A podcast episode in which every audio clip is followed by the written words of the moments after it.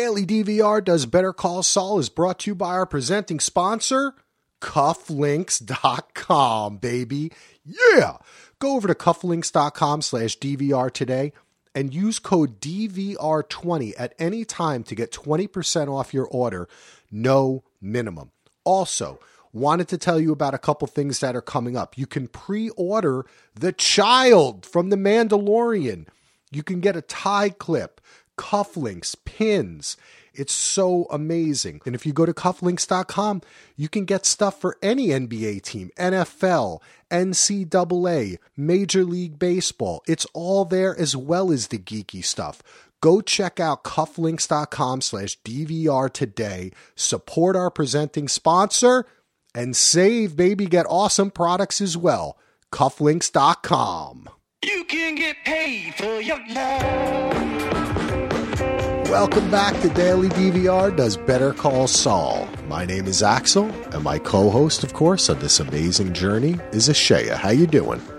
I'm doing great. So excited to talk about two two episodes of Better Call Saul. Yeah, this man, these blew me away. Today we're going to be diving into Better Call Saul season 5, episodes 1 and 2, Magic Man and 50% off.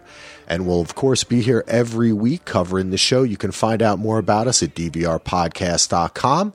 Also consider supporting us, becoming a patron, patreon.com slash DVR. And if you have any feedback for the show, we'd love to hear your feedback, dvrpodcast at gmail.com. Also, make sure to check out Ashaya on Twitter. Her Twitter is at Marinese Not and at historyofwesteros.com and the Patreon, history of Westeros, patreon.com slash history of Westeros. You can hear their work over there. So let's just get to it. Um, this, I, I mean, my initial reaction, I sat down. I was like, okay, Better Call Saul is going to be back. I'm excited. And then we get like almost 15 minutes of Gene. Yeah, I know it was 13 minutes. I, I made sure to look when I when that scene finished. I was like, man, it was a while. Ooh, I was I was the entire time I was just nervous. It brought me back to like the last two seasons of Breaking Bad where I was just kind of almost shaking. I mean, it was just really tense. I I loved the whole thing. I wanted to ask you, did you think they showed a little clip of the Gene stuff that happened before when he runs out of the hospital and then he gets into the cab and all that. Did it look to you like there was a little, like it was almost a little more sepia this time? Like there was a little more color in it? Or is that just me? I couldn't tell. I could not tell. Okay. I would I would like to see a supercut of them all together, which I'm sure will exist now that this one is out. Someone can put all five together. We can see them in as a sequence, and that would really tell us, I suppose. Yeah, I think that, and I, I think they. Speaking of how uh, the time, I heard on the Better Call Saul Insider, I think they said that this is longer than all the rest of them put together. Mm, wow. So this is like the most time we've spent. And I kind of feel like they might be doing um, the director David Slade. Did you ever see that film he did with Ellen Page? Um, uh, which one? Uh, it was um, where she acts as though she is like a younger girl in order to kind of um, strike back at this pedophile or suspected pedophile and um, uh, I can't remember the name of the film, but in that film, he slowly like seeps out the color until mm. it's hmm. almost black and white in the end, and I think it's called like Candy or something like that. Um, hmm. So I wonder. I have not seen it. Clearly, it's, it's a good film. I wonder if they're doing like a reverse in that, where like the color is kind of coming in a little bit more as we talked about until it like meets because that would be oh awesome. hard candy hard, hard candy. candy. that's it no yeah i have Thank heard you. of that film but i've never movie. seen it yeah david slade he later went on to do hannibal hmm. he directed a lot of those episodes um, yeah so he directed uh, obviously an episode here of Better Call Saul. Which one did he direct? Episode one or two? Yeah, it was early on, and he's. I mean, there's a lot of he he deals a lot with color. That's kind of his thing. that he loves doing. He, who knows? Maybe a lot of that, maybe that came from him. A lot of times, the early directors set the tone for what happens in a show. Mm-hmm. Yeah, I'll say you were talking about, you know, how tense everything was during this scene, and I, I my thoughts are that I felt like this for both episodes. Just tense, sick to my stomach about what was happening. uh, I was just even more aware than ever of how how how sour everything's gonna go. Yeah, yeah, because it reminds you, you get so caught up, and having all this time after seeing everything that Jimmy and Kim went through last season to now see him as Gene for so long, you know, and like a Yeah. totally different character. Um, it kind of it really makes you reflect on the journey he's taking from becoming Jimmy to Saul. Um, what did you think of this whole Gene stuff? You know, he gets nervous, he goes to like Kansas, and then he comes back, cases his own place, but then eventually somebody has been watching him, and we saw the, the remember, I think it was. I don't think it was last. I think it was maybe the season before. They had like it. They did a shot where somebody was kind of watching. Hmm. See, from my thoughts here are they play it up so much there that I feel like it's perfectly within the realm of possibility and what I hope that he's just really paranoid. He's just stuck with this paranoia for the rest of his life. No one's after him right now and he still hmm. is is just haunted by this. So I like that idea, but if I was gonna say it was anyone, I, I feel like maybe it has something to do with Nacho in the future. I just don't know who would who would send someone after him and just send a pointed message and not just come after him and kill him if they want revenge. Uh, there has to be something more complex going on if someone is get making this message, is I suppose. And when it comes to that guy talking to him, Jeff, it was really well done with them towing the line where everything he said could conceivably be something that a, a weird pushy dude could say. Tr- like easily. I could see someone saying that but you could also see it being a very pointed message to him that they know who he is. I mean the guy standing behind you know is very threatening looking but also if, if uh, you went up to a celebrity or someone you, you recognized your friend might just stand back. Yeah, it really, you know, I I'm trying to remember that the diamonds that he has, mm-hmm. where those came from, but didn't he get those from the money that he had and he needed to travel, so he got the diamonds? yeah he definitely They're not you know, stolen or anything, right? No, they're not stolen. Yeah, he just got diamonds Okay. as an easier way to travel That's with money. It, it makes a lot of sense. It's smart, actually. You can, I mean, it takes up so much uh, less space. Yeah. So the I, actually, only I watched. Um, Oh, there was a on AMC on their YouTube channel. They do some Easter egg videos for Better Call Saul sometimes for each episode. You know, they cover just like uh, an Easter egg or two. You know, but uh, one I didn't notice was that um, they were doing a reference to um, Marathon Man with the diamonds in a Band Aid uh, container. oh okay. Yeah, I just thought that was kind of neat little thing that that is a reference to something. Oh man, yeah, that that movie was. Isn't that the one when he's like, "Is it safe?" And he keeps going, "Is it safe?" Um, yeah, I don't. Uh, you know, I assumed that um, he'd been made, and that the way it went down, just because of this world, the way the guy approached him. But I like the idea that you're saying maybe he just really is that paranoid, and in a sense when he's on the phone, it was great to see Robert Forster again. Yeah. It definitely was. I was so surprised. And then Yeah. obviously they filmed that during El Camino. Yep. yeah. I was listening. They said that on the Better Call Saul Insider that they um, basically like, I think they, they talked about this too with how episode one and two both have the scene where he's selling the cell phones, a kind of like Saul carnival. that they brought in the other director to direct then that Oh. part because Oh. I mean, I guess that may have to do with actually like how the union works. And since it's a part of that episode, they have to be on the set directing it. Yeah, okay, that's interesting. Because Um, yeah. yeah. you would think that it, they could just film it during uh, when they were filming the Yeah, previous episode exactly. and move it. But I think they may have done that with El Camino. Um, or maybe they just picked it up because they knew they were going to use it later or something, you know. Um, Since yeah, they there's a time definitely said that they that they realized that they could shoot uh, that scene Yep. while they were doing El Camino. They're like, wait, we were going to do it with you just not on the other side, but let's just film it now. That's so fun. Yeah. Um, but also to get back to um, you know, Saul's paranoia, he this guy recognized him, right?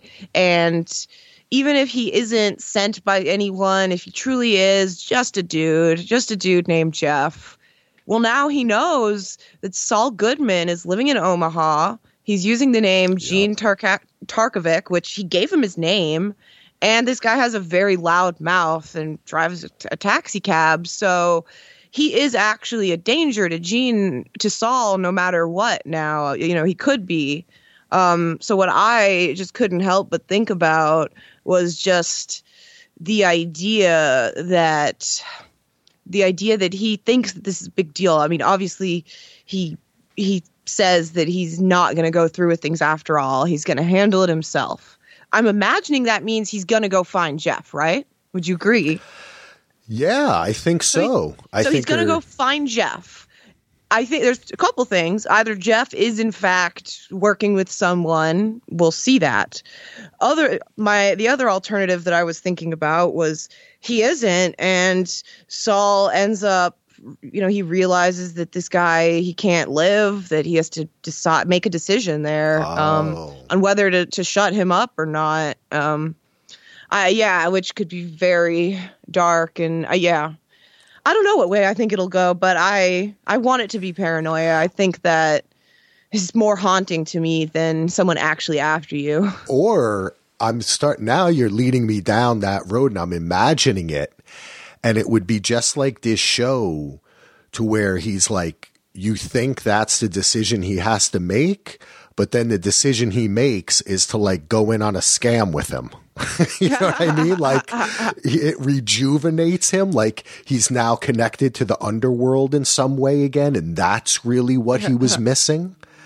Um, I think that would be kind of interesting because you're right. It could be that this guy isn't from any of the past, but he's bad news anyway.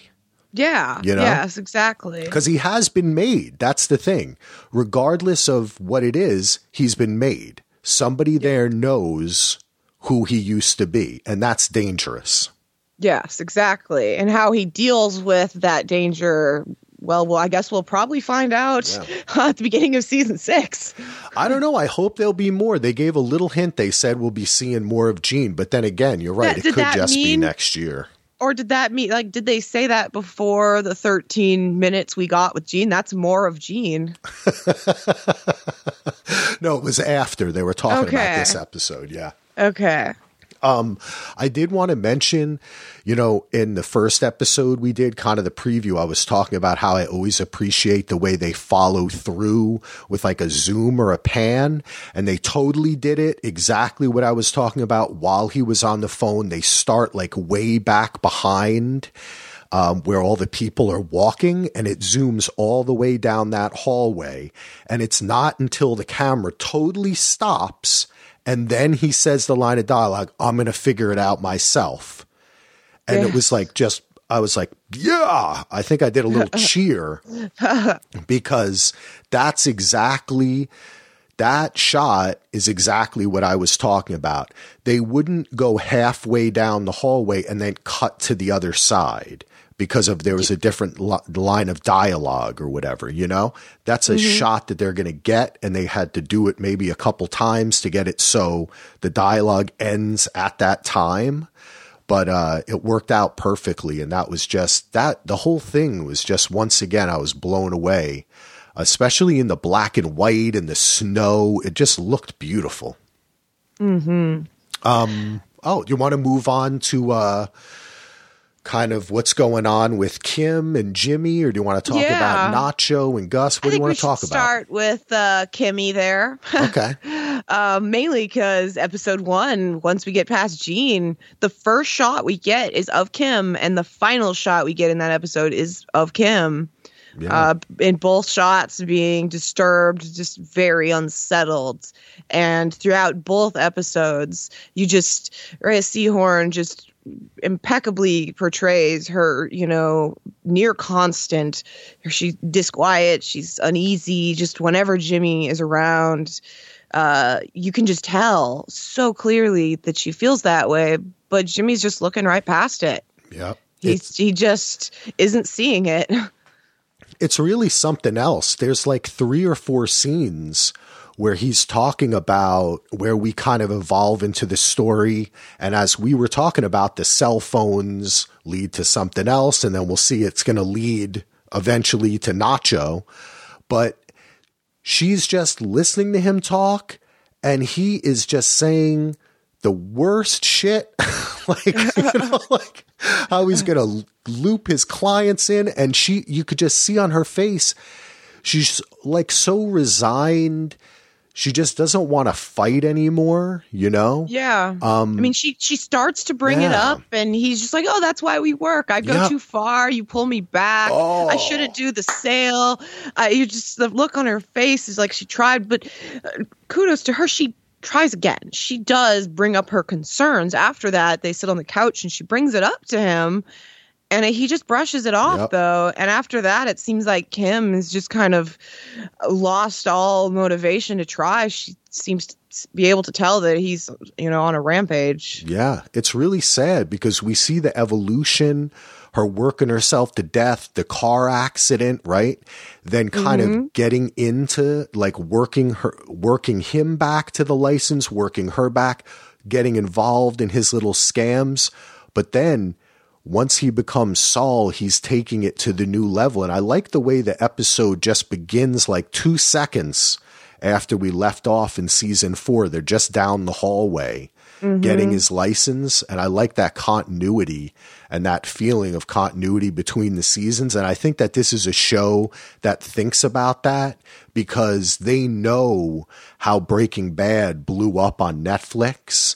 And Yeah. they're always cognizant of keeping the like the how the episodes just kind of go right into each That's other. a great point. I didn't Yeah. consider that at all. Yeah, they do that. And speaking of that, you mentioned that the, there's this shot, and it's actually the same shot when, um, as we start, where where it's out of focus, and then Gene comes in and it's in focus, and then it's the same thing with Kim.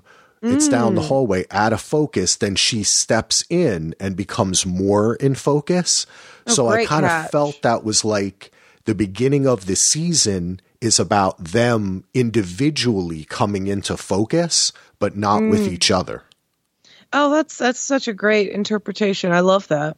Well, let's That's see. very good. Because it definitely, she, man, she is such a great actress. I wish she had Yeah, won truly. all the Emmys because she just is really the the part when they go to the house yeah. um, is like what it's it's just a fantasy and it's those it's hard to watch have you ever had friends that were a couple and you knew you know that like one of them just cheated or did something Oh, wrong, God. you know, like- and you're like okay yeah oh. you guys are going great you know uh, that's how watching that was I know it's It's it's, painful. painful. Yeah, exactly. It is painful. I will say, speaking of that house scene, so Kim is clearly in work mode. She's like has to get to work, and that that's when Jimmy chooses to get in the car and go Yeah. look at the house. And he says, "Oh, it'll just take a minute." It takes much more time than that. It was just really inconsiderate. Again, speaking to how little he's really looking out for her, and and right now that he does that. I mean, he's just trying to, I don't know, draw her back in into the fantasy, like you were saying. yeah and he's he's definitely he's it's- manipulating her uh, right there. He's I mean, he's in total manipulation mode, right? yeah, Everyone at Kim. all I noted times. he tells her that he drove by the house a week before and he was curious. But then when he goes in, when they're in there, he, it seems like he clearly had been in it before. Like there's a number of things that made it seem like he had sussed out how nice it was. Yeah. Well, that's the thing is like he's not slipping. He's he's slipped. Like this Yeah. is he's become Saul and the change from that kind of, you know, the season ending forced speech where he gets his license back and then he just and like we when we talked about to that girl who didn't get the um didn't get Chuck's scholarship Yeah. he just has firmly decided he's never gonna be that. Like he says, you know, I'm never gonna be that person. And so I have to be this. And um it's really I mean, you can't the thing about it is it's incredibly fun to watch though. you know, like all the times him even explaining to her about the cell phones, I'm going to give them out, you know, and then when we get to him actually giving out the cell phones and you see how he has put the one and there's a sticker on it and program Yeah. Circle, yeah, Ah, yeah. That was that was quite good. Also, uh, on a you were talking about the lighter moments or the I suppose the more pleasant to watch. Um, there are a couple of things at the house, you know, like obviously there was that shower scene that was sweet. it was. It was it was a nice little little thing to lighten the moment to show that they still have a connection, but also at the house there was this nice line that I took note of. Where they're looking at the massive closet, and like Kim appreciates it a bit, but then you know Jimmy says it's the closet of your dreams, and she specifically says it's the closet of your dreams Yeah. which really speaks to the you know the separation that they have i think Yeah. and one more thing here what do you think about this jimmy talks about movie nights who are their friends That's a, that was either a, of them I know. I every I try to think and it, and every time he had either treated people like shit or you know like make fun of people in front of her and I mean who would it be like Huell and Howard? that's what we were joking about that exact thing about movie night with Huell and Howard.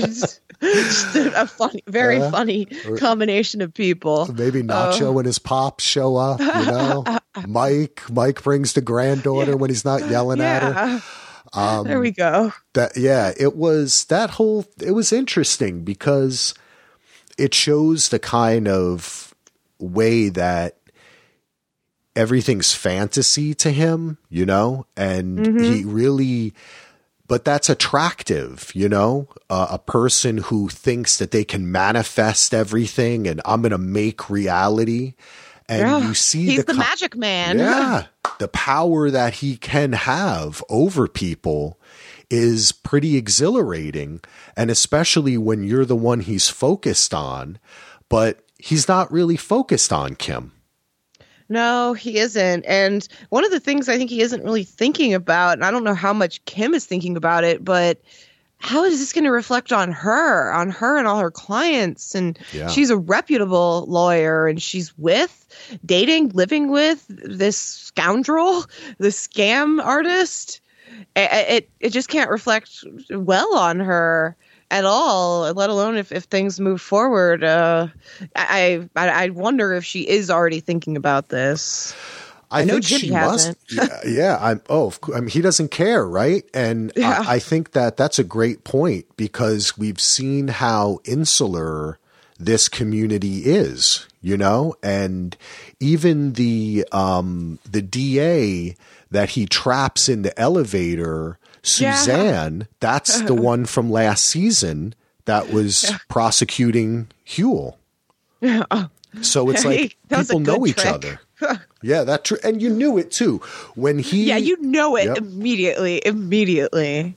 And I think that you're supposed to, you know. Yes. And I almost feel like she probably knew somewhere, and then just didn't want to deal with it. You know what She's I'm like, saying? okay, Like, we're we're stuck here. You know, let's, okay, we got to do it. Let me take my heels off. Let's let's get down to it. Everything is a scam. Um, I just wanted to go back and talk uh, quickly about that scene when he is giving out the cell phones, and I love the way they split it up and we come back to it. But one of the things was that just the whole deal with the lights and the way it was shot and following down the street and that was i'm pretty sure that that was actually a maybe it was a little bit of steady cam influence but it seemed to me like a handheld shot it was so old school following all the way through that line i just Yeah. loved everything about that whole like Yeah, taking lot. him into his like circus tent. Yeah.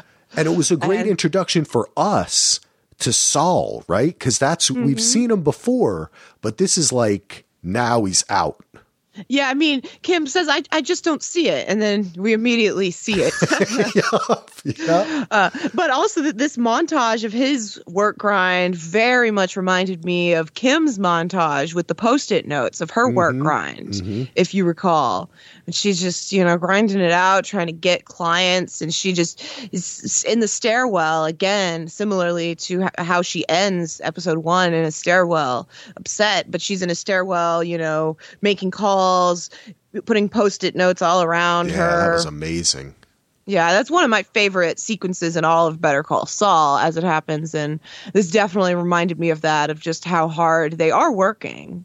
Uh, Jimmy's work yep. is much different than what she was doing, but he's working hard. Well, hey, it doesn't take him long till he's like, I have 84 cases. Yeah, 45. Oh, 45. 45. okay. Not quite, thankfully. At 45, and Kim is like, "What are you going to bring on new cl- new help? How are you going to handle this all?" Well, we see how we he see how, it. yeah, we see how he's handling it. Exa- exactly. It's pretty quick. If he if he's your lawyer, he's just going to be like, "What are you going to do? Four years? Okay, fine, I'll take it." How about the? It depends on what's next in the docket, you know. He's got another really good strategy there where he uh, surprises Oakley with the college film crew. Always so happy to see them come back. Maybe they'll come to movie night. They should know their films. That was great. And I remember last season when they did the scam with the church. And that girl was like, I've been taking improv classes. And now we see, hey, she's getting really good. She's playing the reporter now. And he not only, th- this was like, uh, this the way they come up the writers on this show are amazing. The way they come up with like a threefold scam. He Yeah. not only gets it not only helps his case because it's intimidating the other lawyer right?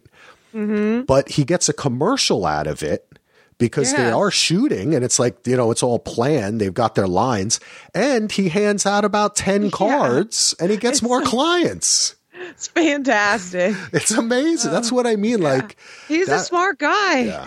And the writers are extremely smart, obviously, but they're portraying Jimmy as a smart guy. And man, is he. Very It's- clever. It's fantastic. Um, we should talk about how the first episode, Magic Man, ends with um, Kim and the client who has the pregnant wife and the young child, and how mm. she eventually decides to go with Jimmy's suggestion of lying to her client that he was somebody from the DA's office. And that's where we eventually end, like you said before, with her in the hallway feeling like self defeated about what she had done. Um, yeah. It's ju- that was tough, you know, that was a real tough scene because it's I them mean, work. yeah. Oh, go ahead. Oh, no, you can go on ahead. It's just, it is tough. Yeah, I was just going to say, you know, we had the fun part of them working together to get his license back, to get Huell out, out of trouble. Um, and then even switching the plans for Mesa Verde. That was a fun mm-hmm. little scam that they did together. And then she know she knew it was going to that level, but it's like when someone you love takes you down with them, you know, and kind of even in a sense brings her into his addiction because that's mm-hmm. kind of what it is for him, you know? Yeah. Um, it really brings you to rock bottom and especially with a beautiful character like Kim who really is I mean she doesn't even need to be doing this case Yeah, she doesn't. You're right. so she's she's doing this like pro bono and how, trying to I help mean, that's people out she's she's trying to genuinely she's trying to genuinely help him. That's why she's doing this to help Bobby, the client, right? And Jimmy's, I mean, he's not wrong entirely. It's not legal. It's not what she, sh- it's not the way she should handle it, but boy, is it going to help this kid. Like, and so she's, uh, that's why she does it. I mean, she sees Mm-hmm. it. She's like, does this, this guy doesn't, she shouldn't be in, in jail this long in prison. He has this baby on the way, this, this young child. I, I'll besmirch my honor for this, you know, so to speak. Like that's what she's doing basically. But I don't know how I feel about it. I feel bad for Kim, but it's it's, it's She a good scam. It's a good Yeah. scam. I don't think she can get caught for it, and I was for good. But To be honest the- with you, it's it's slipping Kim though, right? Because Yeah, it is. there is no line, and I think as as I mean, in any profession or in life too, right? You have to draw the line, and I think she knows, regardless, that she crossed her line. Speaking of, uh, AMC also released a nice little YouTube video called Ethics Training with Kim Wexler. uh, it's quite funny. It's a Saul Goodman production and has little animations in it, but also Oh, her gotta sitting there that. like, yeah, it's you know, three minutes or something like that, um, making it very clear that she's really trying to focus on ethics. And she talks in it about how it's it you think it might be all cut and dry, but it's actually far more complicated than that. Ah, that's funny. I like that. But this really is this is past that's past her line, you know? She she doesn't it you only know it when it feels wrong and it's obvious that this felt wrong and you're right. In the end, it's helping the kid out. But if she has to go to those measures to do it, what is she going to do on the next case? And it's already bled into Mesa Verde. I wonder if that's I mean, going to think come that back. was the line. I think that was the line. Yeah, but they still, Verde yeah, stuff. they still kind of had fun with it, though. You know what I mean? They didn't have. it, There's no but- repercussions from it for her. But I feel like that was a worse thing that she did. I would have to here. probably agree I, with I, I you. feel like she should have felt far more guilt for that than Yeah. she is feeling here. I think it's all catching up to her. But I do think that that was a thing she did that would could have had hu- huge repercussions for her. Wasn't for as much good. Was more dangerous. All of it was more of everything. and she, yeah, she, you're right. The trouble that because of the scenario there with switching the plans, I wonder if we're going to see like, um, the the woman who was there when they switched the plans and pretended they had a baby and whatnot, and then they're like walking, and that would make him reflect on kind of what road they're going down because we get that big emotional scene there at the end of the first episode, but then when we come into the second episode, um, we have that scene where they go and visit the house, but it's not as heavy um, in the second episode, but because I think the second episode was a little bit more heavier with the Lalo and Nacho stuff Yeah, uh, at- yeah. at, the house. Um, but I did want to mention also in the second episode when there's that almost unbroken shot. And I think it is unbroken of him walking the hallways and he's readying like that goth girl. for- Yeah, and then he yeah. goes, Hey, over here. And then eventually it ends with Howard. Yes, yes, this is a perfect time to bring that up. Yeah. Howard, Howard. wants a lunch. yeah. So I don't know what you think. My only guess as of right now, I have two guesses, I suppose. One could be he just wants to catch up or he feels guilt or I don't know. He wants a lunch. My better uh, guess is that maybe it has something to do with the sandpiper money. I don't know if he's involved or an intermediary at all in that, but Jimmy hasn't gotten that yet, and he should be getting like over a million dollars. That's true. That's you know what? That's great because that's probably what's going to lead to maybe getting him into the building that we see him in in Breaking Bad. Yeah, giving him know? some good capital, Yeah. yeah, for all that. And a but also, I mean, separation you can also Kim you and- could yeah, you could also see why it reminds me. It reminded me of why Jimmy could even think that uh, buying a house would be feasible if he's about Mm. to come into a bunch of money. Um, he doesn't mention it or anything. He says, uh, you know, you're doing well. I will be, you know, et cetera. I have a bunch of clients. He doesn't mention Sandpiper at all, though. Yeah, but that's good because I had my notes that this was way shorter than I thought it would be. Like, oh, it's Howard. You know? And so I like your inclination that this is more important. And there was a reason why, because he's talking to Howard, then the doors open, everybody lets out, and he goes, Oh, hey, Suzanne, Suzanne. And he just kind of brushes him off. It was that was so funny for him to brush out the the important Howard Hamlin, Yeah. so dignified. For be like, I'll, I'll get back to you later. and it was interesting too because it wasn't um he really is so far into the into being Saul that when Howard like looks at him and is kind of like, "Oh, Saul," he's like, "Yep, that's what I'm doing." You know, like there wasn't any kind of the old Jimmy, a little bit of shame. Yeah, he wasn't abashed about it. All. Yeah. Like, yeah, you know, I'm going by this now. that was pretty interesting to me because I was kind of wondering, you know, and like you're talking about how other people in the community are going to respond to Kim, like Yeah. being with him, and how Saul Goodman is, how is he going to have this name kind of overtake Jimmy McGill? And it Yeah. just, you have to kind of sell it 24 7 and be him. Oy. Oh, it's That's true. I'm just take. picture, I'm just picturing Saul right now. By the way, this is the first uh, introduction of the famous Saul Goodman Bluetooth, oh, that's right. as he always has in Breaking Bad, and we see it here used to great effect. Yeah, that was that was kind of funny, and that was Yeah. interesting too, because like when Howard was around, he would do something like maybe take that out of his ear, like be a little bit more try to be Yeah. respect, you know. And then I, it was you're right. He just kind of he he keeps that in there. I noticed it at that mm-hmm. point. Taking a little break to remind you of our presenting sponsor, Cufflinks.com. This season of Better Call Saul on Daily DVR is presented by them, our awesome presenting sponsor for over a year now. As I said in the intro, they've got some great stuff coming out. Go and pre order some of those The Child products. And you know, anytime you have an event coming up, head over to the blog at cufflinks.com, reach out to them. They will help you out. They're there to help you. And if you regularly check the site, they've always got sales going on. That's why I say just go over to cufflinks.com slash DVR today. Check out the awesome sales. You can use our code DVR20, or you can use one of the codes that you'll find on the homepage. They've got it all. Look good when you step out in the morning. Elevate your style. You have a personal style. Make it, baby. Cufflinks.com today. One of the best parts about podcasting is getting to know the listeners and making new friends. And one of those friends is Andy. You may have heard me mention him before on one of our many podcasts.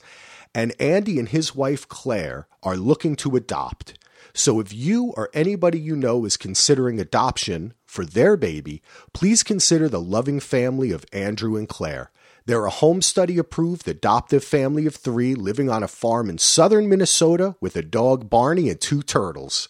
They're able to adopt from anywhere in the United States and would love to answer any questions you may have. To learn more about them, check out their Facebook page at Andrew and Claire Adopt or on Instagram at Andrew underscore and underscore Claire underscore adopt. You can also email them at Andrew and Claire Adopt at gmail.com. So again, if you or anyone you know is considering adoption for their baby, reach out at Andrew and Claire Adopt at gmail.com. Thanks. Um, what else do you want to talk about, Jimmy and Kimmy, or do you want to move on? Uh, or I think I have one more thing to say about them, which was um, when uh, Jimmy he apologizes to Kim, right, for having too many shirts in the closet. He's got all this new flamboyant clothing. Um, but he says he's taking some back to Mrs. Wynn's, uh, which I think is very indicative of their impending split. That they're already separating there. He's he's taking his clothes, you know. Yeah, that's I like that. And you know, I was I was thinking a lot about the color theory stuff you talked about. And mm-hmm. that's interesting because it opens up and like she looks at the red and kind of like shakes her head and I think she ends up though wearing something that's like purple. Yeah, she wears like she like it's like a blue, you know. Sometimes she wears like a royal blue, like a navy blue. Like definitely into that. Just to briefly touch on it, it's interesting. Um, there's a lot of scenes in these episodes where it was very much about how people were relative to each other. Um, and this will segue us into Lalo and all them, I suppose. Well, um, for example, when Lalo is talking to um, the crew, you know, to Domingo and Nacho and all them, right? Uh, he's in blue and they're in red, and it's because he's laying down the law, I think, so to speak. You know, he is the boss, but he's not doing bad things right there, you know, and they are being uh, dishonest with him. Basically, they aren't. They're not quite telling him everything. If you recall, there was some, um, you know, some stuff was switched as, as he found out. Yep. If, yeah. So they weren't being honest with him. So they were in the red colors. That's interesting. Um, so it it is relative to one another, but you'll notice like Jimmy when he's trying when he's doing the college film crew scene, right? He's in this blue suit, and uh, so he's putting on this face of of lawfulness and justice and good, but underneath he's in this yellow with this reddish, you know, messy t- looking tie, red pattern tie. That's Um, awesome. it's very striking that like underneath he's showing those colors the tent that he's in is this red striped tent. There's all sorts of reds there and yellows. Um yeah a bunch of that. But it was an interesting episode for the color theory stuff for me where it really made me wonder um because lalo definitely more he had um some purples and blues. And i mean he isn't just a, a force for I, I basically what I want to say here, I suppose, is we see in this uh, in these episodes that Gus is very cruel and Lalo is portrayed in a nicer light. Yeah. Well, and um, in a sense, he is laying down the law of their cartel. Yeah. You know? So and and he the reason why Lalo I think is obsessed with Gus is he's rightly obsessed. He knows Yeah. Gus is up to something and guess Yeah, what? Lalo's per- right. He's perceptive. Yeah, he's very perceptive. I really like this character. I, I love say, him. Eduardo. He's fantastic. I absolutely love him. When he's sitting there in the beginning and Nacho's, you know, they're doing the whole cash thing, Nacho and Domingo, and he's like, Werner Ziegler. Ziegler. The guy is, we talked about like who's going to be great characters, and he is extraordinary. You know, it was a little, these two episodes, he really came out more, came out of his shell more because I think that when he was introduced last season, he had there there so much deep stuff had happened with Nacho and Gus and um, Hector that we were kind of off kilter a little bit, and he kind of stabilized it, and now we see. I love the way that it's obvious now that the cartel sent him, right? And his family to take over for Hector. But when he arrives, that's never said, right? Like he introduces himself to Nacho. He's like, Oh, I just came down to, you know, see how things are going, you know? And he doesn't like take over immediately. He first starts investigating Gus and he's following Mike. He's not getting into the nitty gritty of how much money people are bringing in. You know what I mean? Mm-hmm. And I love that that shows such a smart character that he didn't just jump in and start saying, All right, we're doing it my way now. He first really surveyed the territory. And his real target is Gus. He's not really Yes. concerned with the ins and outs of how who's bringing in what and how. He's going to let Nacho do that. also so this brings me uh to mind basically i i can't help but think about the line we know from breaking bad which is tell Ed- eduardo it was nacho it was i mean it was ignacio it was ignacio right? Which makes it seem like again all of that you have to assume that it's possible Saul is not in the loop anymore, that he doesn't Yeah. know what the situation is. But it points to Eduardo to Lalo being alive, which makes me feel like he'll be called out of this situation eventually. They'll be like, "You are wrong. He's Gus isn't doing anything. You're crazy. Come back." Um, so I don't know that I think he'll die. Just to put it out there, I can't help but think about it throughout as I watch all of this. And that happened to me in general with those Gus scenes, with seeing him bu- building the lab and Lalo's wondering what it is. He guesses lab even. He thinks maybe it's a tunnel, Yep. maybe it's a vault lab. Um, but I mean, we know how it's going to turn out. Lalo's not going to out him. Uh, it, it, he's not going to be part of Gus's, you know, betrayal because Saul seems to think he isn't. I, I'm not sure. Uh, yeah, I'm not sure what I think Eduardo's going to do, but it makes those scenes kind of. I, I like them a little less. I think um, this year, right now, this season so far, I am just way more aware of Oh, okay. where it's going to turn out. That's interesting. Um, that Gus is going to find success. That he's going to do Yeah. this, um, and so Well, you it- don't necessarily know that. So I think that I was thinking about it. Okay, I was thinking about it from this angle. Gus says to Mike, "We can't build anything as long as Lalo's here, right? Yeah, Like th- he's messing Which everything I'm up. saying like he needs to be sent away. He needs to Right. not be here. He doesn't have to be killed. I, that's what I'm saying. I think the way that I think that Gus would think this is going to be if I kill him or he gets hurt or injured, that just happened to his uncle, right? Yeah. I, I can't kind of do another health crisis that is unexplained.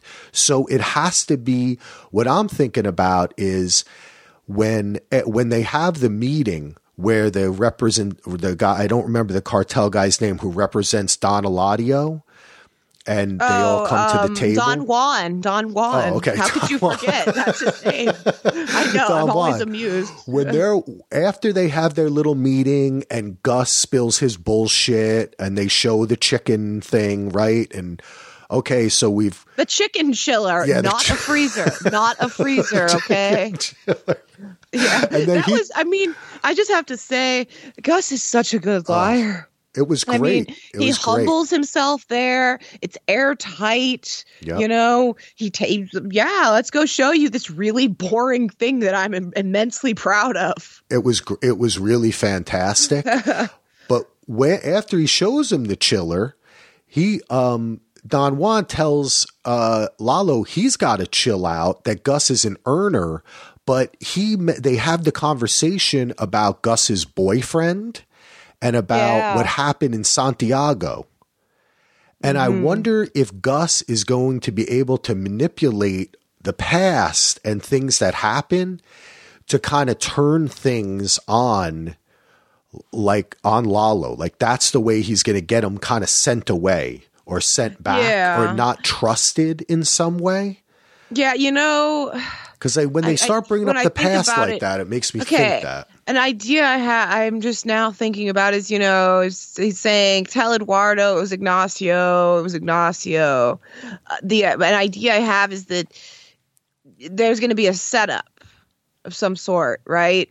And Saul's involved, and and Nacho's involved, um, and he's putting it all off on him. It sets him up so that Nacho, because he's now you know a number two or seemingly that high up, that he will have the great deal of power I like that it. they but what what the setup does to him whether it means he's going off to prison for a while or if it means he's sent uh, you know back home i don't know but the idea that it isn't that eduardo um I mean, it is him knowing that they betrayed him, I suppose, but it's in a different manner. It's about a setup rather than scamming, you know, taking cuts or whatever I thought before. Yeah. Well, I just hope that Lalo stays around until like the end of the season at least. Yeah, Because I, I, love think him. he will. I don't want Yeah, I he- don't want it to happen too quick. Like I don't know that it's going to be about um let's talk a little bit about the stash house and all that kind of stuff that went down because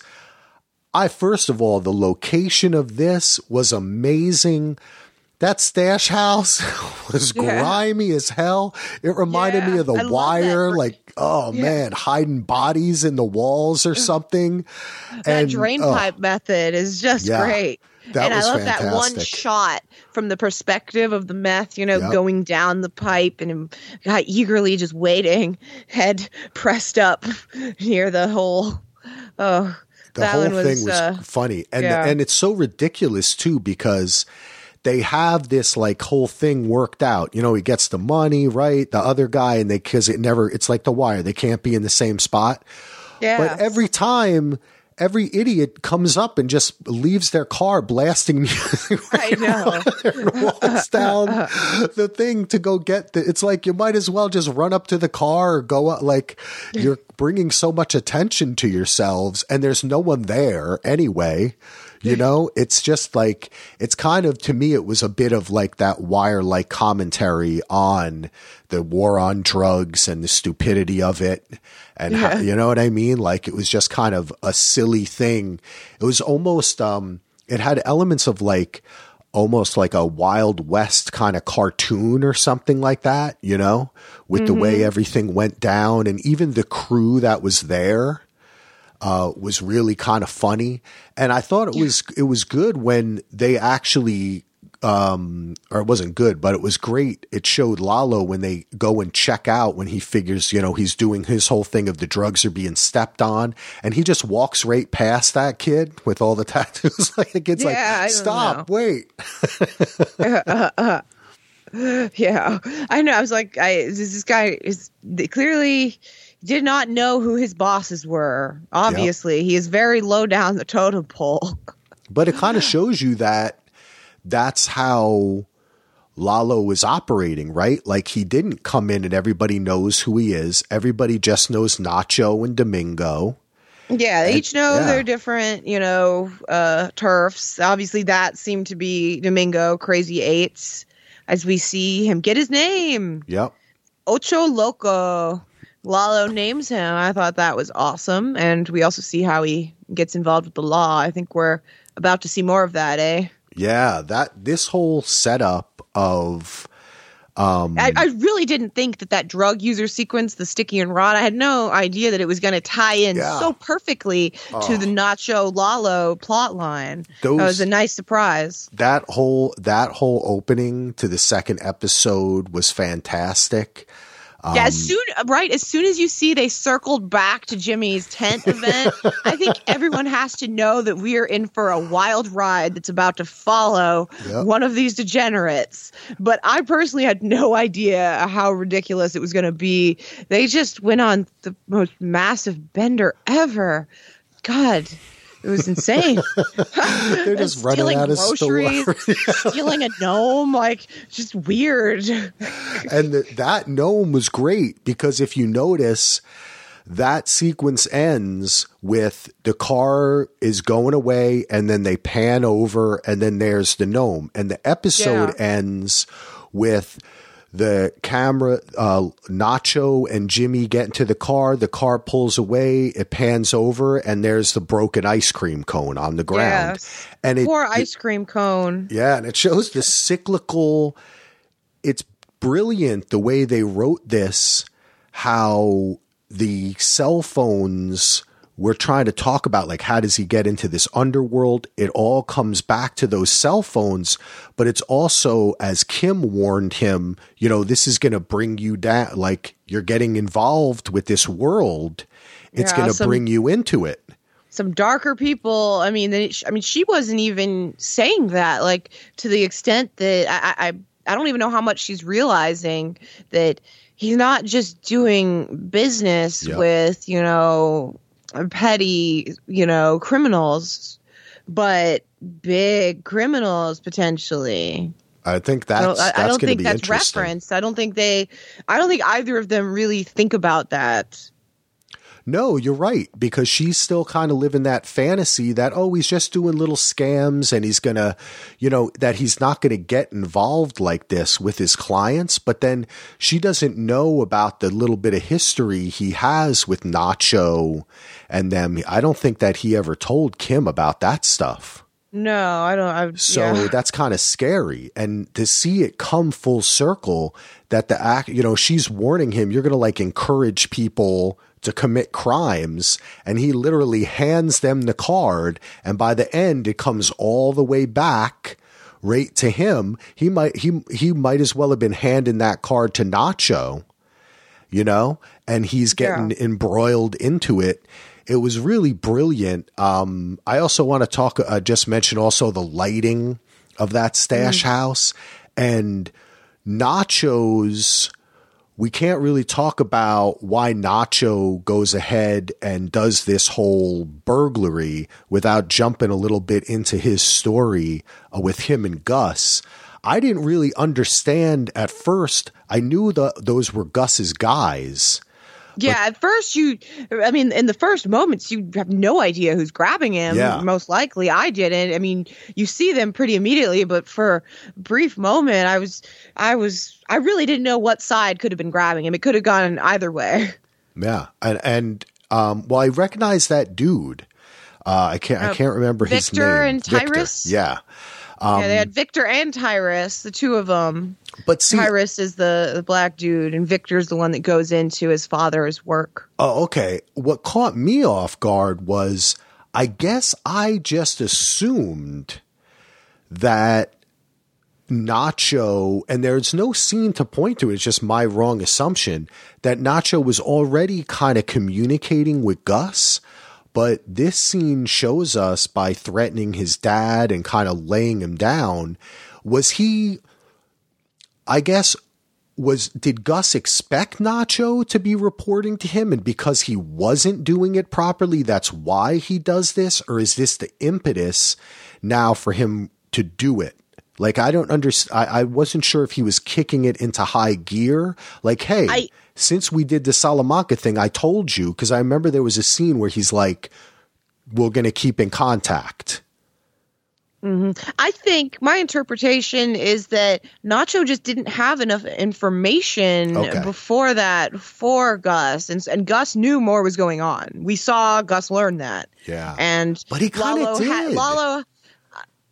Oh. I mean that. I mean, Nacho knew that. I mean, well, he knew that that uh, that uh, Lalo was saying Werner Ziegler, and he knew he was saying about talking about Michael. But that happened. that We don't know how close that scene was to when he gets grabbed and when Lalo goes to talk to him to Gus, Yeah, for and I- example. and I guess the also- amount of time, but clearly Nacho hadn't told him Yeah. between that amount of time. You're right, but I think it could have just been a short amount of time.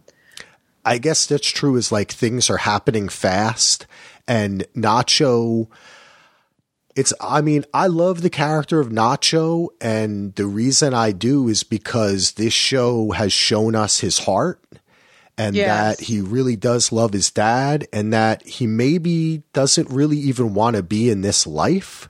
Yeah, we haven't seen him how he got into it. You can imagine how he got into Yeah. it, and obviously his good friend Domingo is in it too. Like he grew up situation where he got into it, um, but he isn't cruel. He isn't mean. You know, he he generally does seem like a, a good dude who's in a bad situation. He does some really bad things, but and he's gruff and all these and all of that, but yeah, he has a heart, basically what you're saying, and uh, yeah, I I hope he's he's alive still. I hope he doesn't die. It's our hope for everyone we don't know. We hope they But the, that survive. scene where they grab Nacho and and make him watch as his father is, Mm. you know, threatened.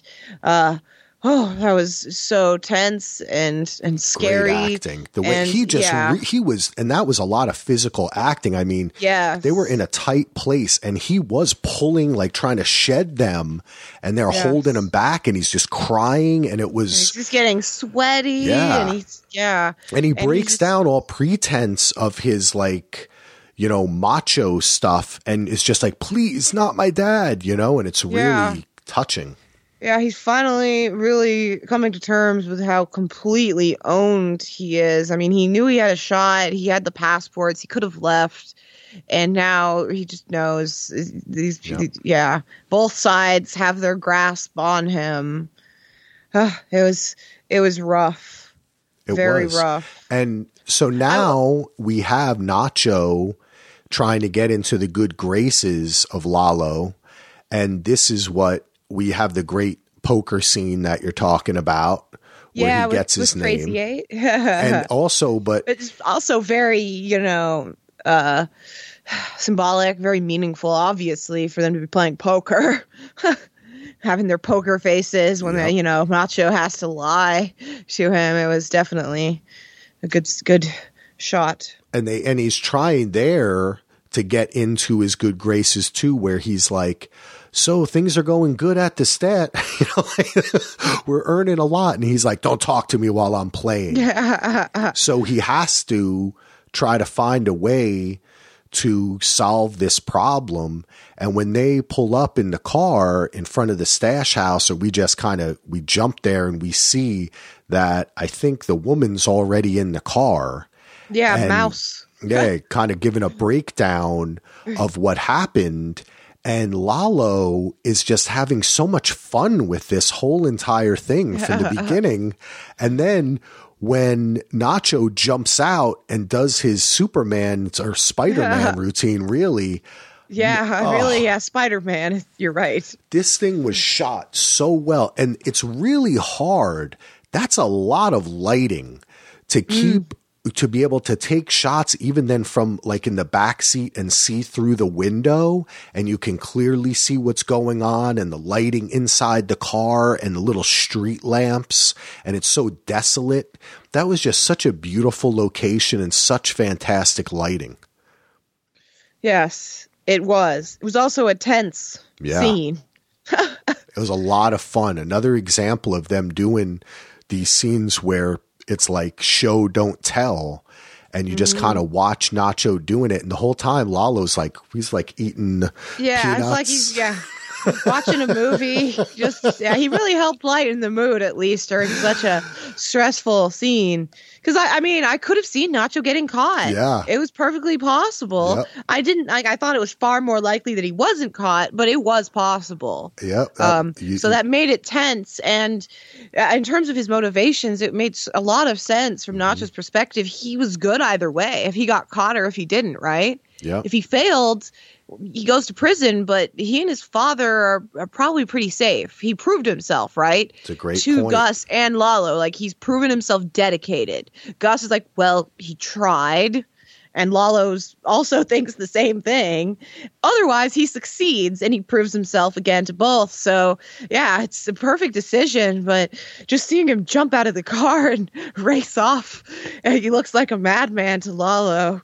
Like he must just be truly dedicated. It it, it makes him look real good when in, in reality he really is just saving his skin. Mm, and he's so desperate, you know, it shows how much what happened to him with Gus affected him that he's willing to put it on the line like that. It's not uh it's a big risk, right? Like Yeah. it is fucking nuts. And they're sitting there watching, having a great time, and he's successful. The way, oh man, the way they shot that. Now, I maybe I'm tripping here, but I thought that one of those guys looked like Hank. Or am I Yeah, just you looking know, for Hank? I, I don't know. I didn't catch it, but to be honest, I wouldn't be surprised at all because I mean we're gonna get some Hank. yeah, uh, that's uh, that's what we hear. And I, I- it, it my- looked my- to me. I'll I'll get into it right here. Um, my thoughts on this is okay. We see Lalo right after this. Immediately after this, he gives Nacho more authority, and he also cooks him food, and they have a nice meal. Oh my uh, god, that looked so. I was watching that. Delicious. I was like, oh, Lalo can cook. Good, good. That like him even more. so good. The way he put everything in the pan and was mixing it around, and then they get a cold beer. And it was late at night. I was watching this, and I was like, man, I would totally sit down and eat that. but yeah, so you know, he res- gives him this respect of Yeah. eating, sitting with him, and giving him the authority, and then they talk about taking care of Domingo, and you know, obviously you can see Nacho's uh, vulnerability that he doesn't want to hurt Domingo. He's known him for a long time; their families are close. Thankfully, Lalo has a different plan, as we hear, a mysterious plan, right? And that's afterwards we get this convergence of Nacho and Jimmy. And so, and then the next time on, we see it seems like Jimmy's going to be his lawyer, right? And so that's my guess is obviously is Jimmy's going to be going against someone like Hank, or at least he's going to be around defending um, no, Crazy Eight, Domingo. Um, but to what end they're going to deal with this. I don't I don't know what Lalo's actual plan is there, but Yeah, because it, could I can be. see the pieces, right? Like you can see the Yeah. pieces of all that, and Hank is a, is one. I think for sure. I think we'll see him in the next episode. I will think go out on a limb. I think that you could extrapolate that they know who Domingo is and that it is part of the larger cases that they're working on, you know, and that we know that Hank had been working on for a long time. And do, do you remember what the deal was with Crazy Eight and Breaking Bad? By the way, No, I don't. Uh, what he was doing was informing on other drug dealers. Oh, that's right. Yeah, he was he flipped. Like I mean, it was he was just using it. He would inform on someone and then he would take their clients, their customers and continue doing it. Um and then Tuco obviously got out of uh I mean, he wasn't in prison Oh, so anymore. maybe they he went to him. fli- oh, this is interesting. So you could But- see a I don't know line. if that yeah, I don't know how much that will be for the Salamanca's benefit or not for it. Like it, it could start Right, as for right. them, right? Like it could start as for the Salamancas and then Domingo Crazy Eight as maybe they have less power, he does it himself, potentially. That's interesting. And you could see though that also that leading somehow to disparaging Lalo. Yes. You know, if he could get blamed for something. Yeah, if they Um, have, but like that's would have to be later because right now Lalo is the one that has this plan for Domingo. But it's interesting if he has the plan for him that Nacho's the one with the the knowledge of this Mm, scam artist yeah. lawyer. So I, I I don't know how the pieces are going to be connected and what Lalo's like. I don't feel like Lalo would be able to come up with the plan to do anything with a lawyer that would finesse this. Yeah, that's an interesting point. Like, you wouldn't think that Lalo's plan was Saul Goodman, you know, or like it, the way he said it, it didn't seem like he was ju- like there was some part we missed where he said, "Oh, I want you to go find him a lawyer." Yeah, You know, like, seems may- like it seems like Lalo he's doing he something different. Plan. It seems like Lalo said he had a plan. There were some maybe pieces that could be moved, some different ways it could be done, and Nacho said, "Hey, I have a guy for Yes. this." Yep. But what that what that needs to be done, I'm not sure. But it definitely has to do more with his, uh, I think, scammer side of things, or just as much as his lawyer side of things. And for Lalo, it may have something to do with Gus. Yeah, it is true. So maybe, yeah, maybe he That's his wants, yeah, to use it against him. Yeah, again, I just don't quite have all the pieces to have a, a full theory here, but well, you know, we'll find out. Yeah. We'll discover enough. by watching this awesome show. Yeah. Um, so you want to kind of uh, end things, I think, talking about Mike? Mike? Yeah. yeah, I think so. End it with maybe the most depressing thing of the episode of the two episodes to me, uh, to be honest. I know. Uh, I don't know if you agree, but it's hard. Uh, you know, we see where Mike is in Breaking Bad, and you know he's he's a pretty bad dude. He is. He does a lot of bad things, but he's a family man too, and I just I like him so much, and I I hate seeing him like this. I don't know. It was painful. It really was painful. yeah. Um, particularly, obviously, I'm referring to the Kaylee scene where he turns on her. He's feeling this trauma, right? Uh, this adorable scene. It's a nice, lighthearted scene with the two of them. That's a nice fort, too. A nice clubhouse they're building. Yeah, they're building it together. He's always talks really gently to her, right? Mhm. And then she just pushes it a little bit and keeps bringing up his father, like her, her father, his son, and he's in the middle of thinking about like how he killed a family man, a good man. Like it all just is too much for him, and he snaps, which is terrifying to a grown man. Yeah. Mike's fury, right? Like anyone would be afraid of that, but a little girl who's might not have ever seen him like that. Uh, just his acting there, right? Where he's just like turns around, you know, and he's you can tell that Mike is actually trying to stop himself from tearing up, I think. Right? I, I think it- he definitely was. Yeah, and so he like tries to turn around. He doesn't want her to see. He wants to compose himself, and then instead of like he didn't let his sadness and guilt out anyway, so he just gets angry. He just lets it out in anger. It was really heartbreaking. And That's what happens. Actually, Well, I'm sure you're about to get back to it, which is the scene with uh, all the construction workers. Yep. But I mean, that's what happens there. He lets it out in anger. it's totally true. He's really choosing the dark side, you know? And killing Werner has sent him over his line. And you've we've not seen him act like this to his granddaughter ever before. No, not even in Breaking Nope. Bad. This was a, a very dark moment for Yep. him. We saw him. He goes on this bender.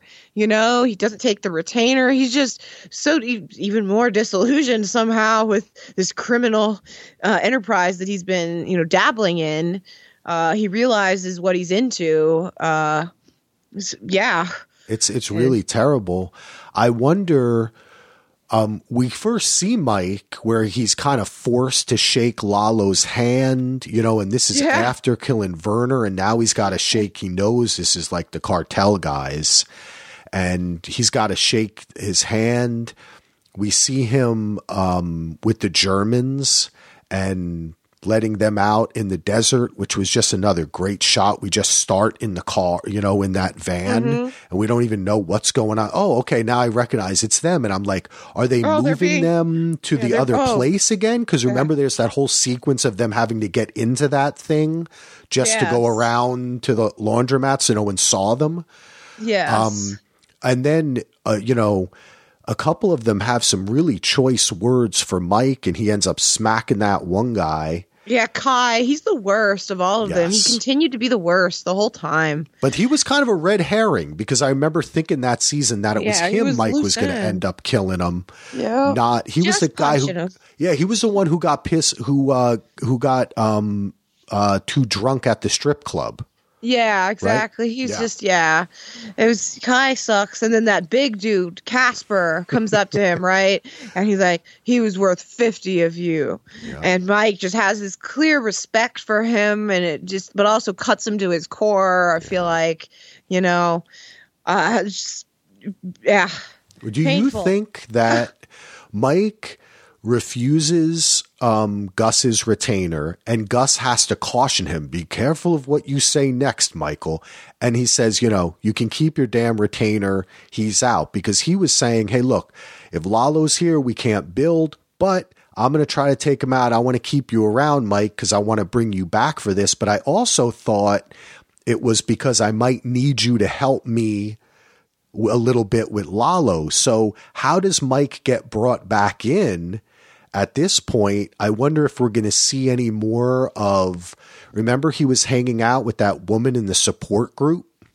Yeah. I wonder if he's going to try to return to that. I just I don't know where we go from here with Mike because this Because, yeah. actually really surprised me. Yeah, because it, I don't believe that in Breaking Bad it seemed like Gus was ever holding Mike's family, his daughter-in-law, and his granddaughter over his head. He wasn't threatening him because uh, that wouldn't have gone very well. No. I, it just would have ended in Mike dying or Gus dying. You know, it just it, nothing would have worked out. Um, so he wasn't doing that. So I don't like here in Better Call Saul. I don't think that he can bring him back in that way. Um, but I could, yeah, I. It is interesting. I, I could see someone on that side of thing, on the Salamanca side of thing, Lalo, just somehow doing something that pisses him off enough that he's willing to go work with him, or maybe Saul. him when he needs him again. Yeah, maybe Saul. Maybe Jimmy approaches him.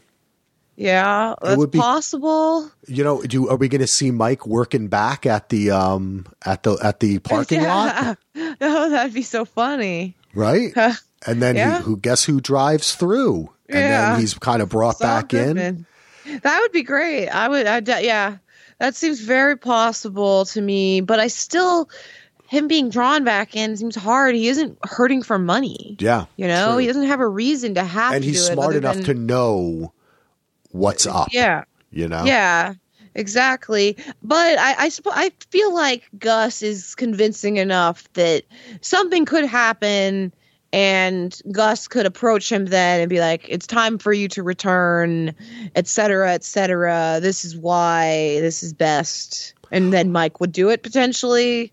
Like it's not it's not uh inconceivable for me to imagine Gus just talking to him and they work it out. Or that Mike in the same I should or I should say in the same respect that Mike accepts this is who I am.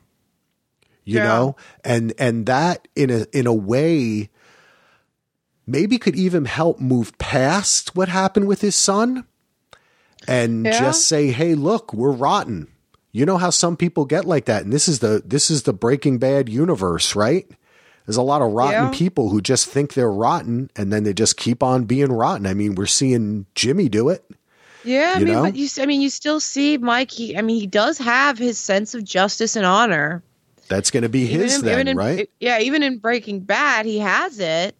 Um, obviously, he has some sense of it. but it's far uh, different from the Mike we've seen here. Yeah, right. the true. things he does in Breaking Bad. So that's why I mean to say that he kind of comes to terms with his darkness and he accepts it and is like, this is the life I'm going to lead. Maybe he's just sitting around watching TV all the time and he gets bored. Yeah, that is true. That I mean, that is true. Because Mike does, I mean, that's one thing we have to admit about Mike. We love him for his relationship with his son and his uh, granddaughter. And just because, hey, it's Jonathan Banks, he's a great actor, you know? But He he's, he's a straight he's a straight shooter. That's He's one of a the straight I like- shooter, That's one of the too. reasons I like him. I like a character who tells the truth.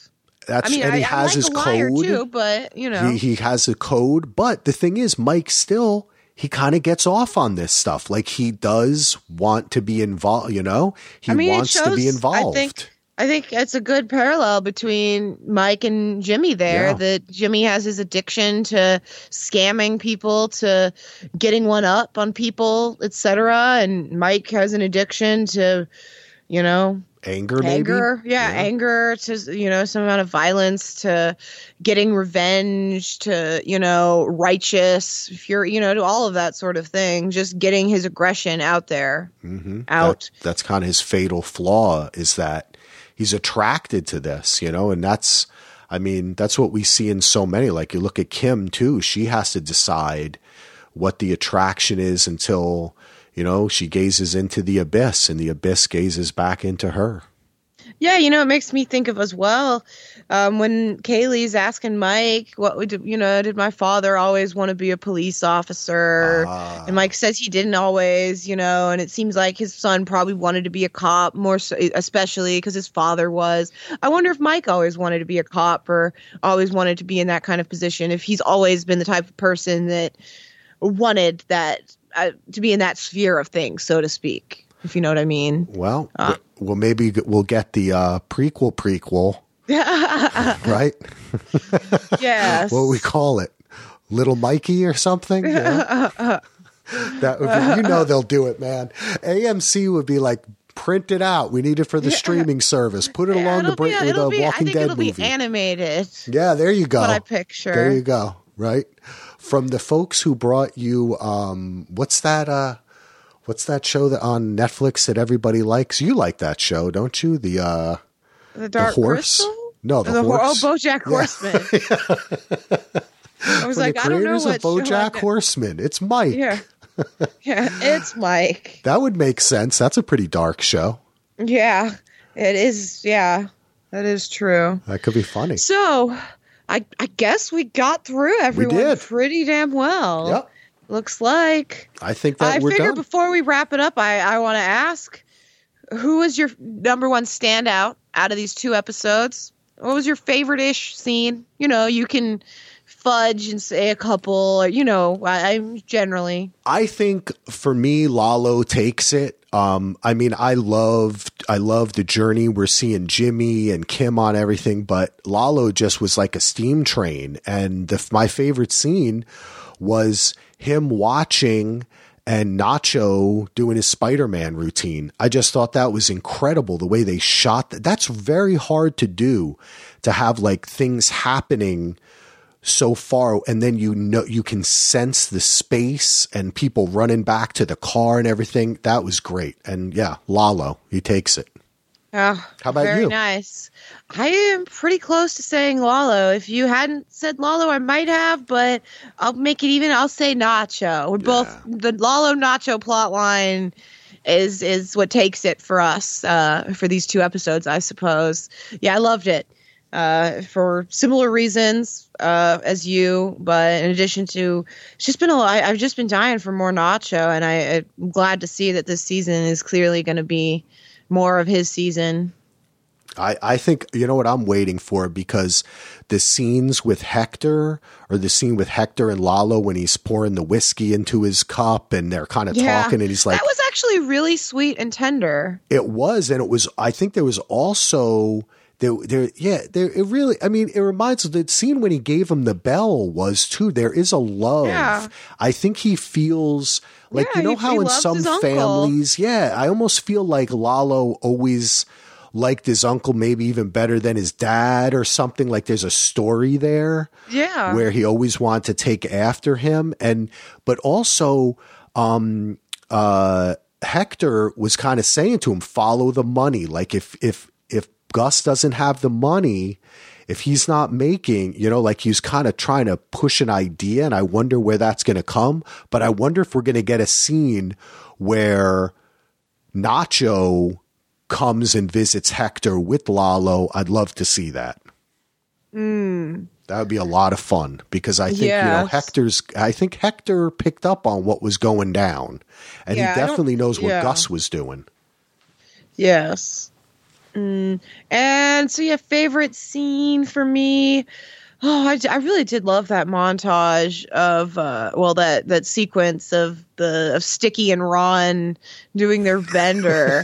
just that whole, just that sort of wild uh, rampage. Just uh, really high up there for me. Might be what I say. I, I think I'm gonna go with that. Uh, yeah, a little besides the norm. Just, I mean, hardly any dialogue. Just this, this- yeah, intense experience where I was just constantly the whole sequence was going, what, what? Uh, this? And the thing They're is, too, groceries at the Like, end I'm- of everything, they ended up. They did that whole thing, and then a little while later, they got a better car.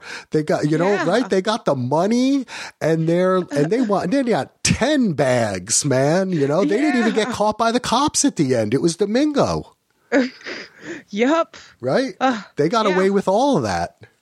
Uh, well, they didn't get away. They got. I got. Didn't look. I don't know if they drove away. Oh, they Looked ran, I guess yeah. they ran away. I don't think that was their car. They got away. Yeah, they got away. They didn't get the car they stole, and they didn't get the drugs they paid for. Yeah, but they didn't get But, they didn't get know- caught though. They didn't go to jail. Yeah, that's the most important. They, but that means they're not going to catch the window for their fifty percent off deal. Yeah, that's true. All right. Well, this was a great Yeah. episode. I had a fun time. Ta- Is there anything else you wanted to talk about? No, I am completely fine. Cool. Me too. This was very fun. Uh, we want to thank everybody for listening. Thank everyone for downloading. Give us those reviews, subscribe, do all that kind of stuff. Visit dvrpodcast.com, visit History of Westeros, follow uh, at Marinese Not, and I'm W. Axel Foley.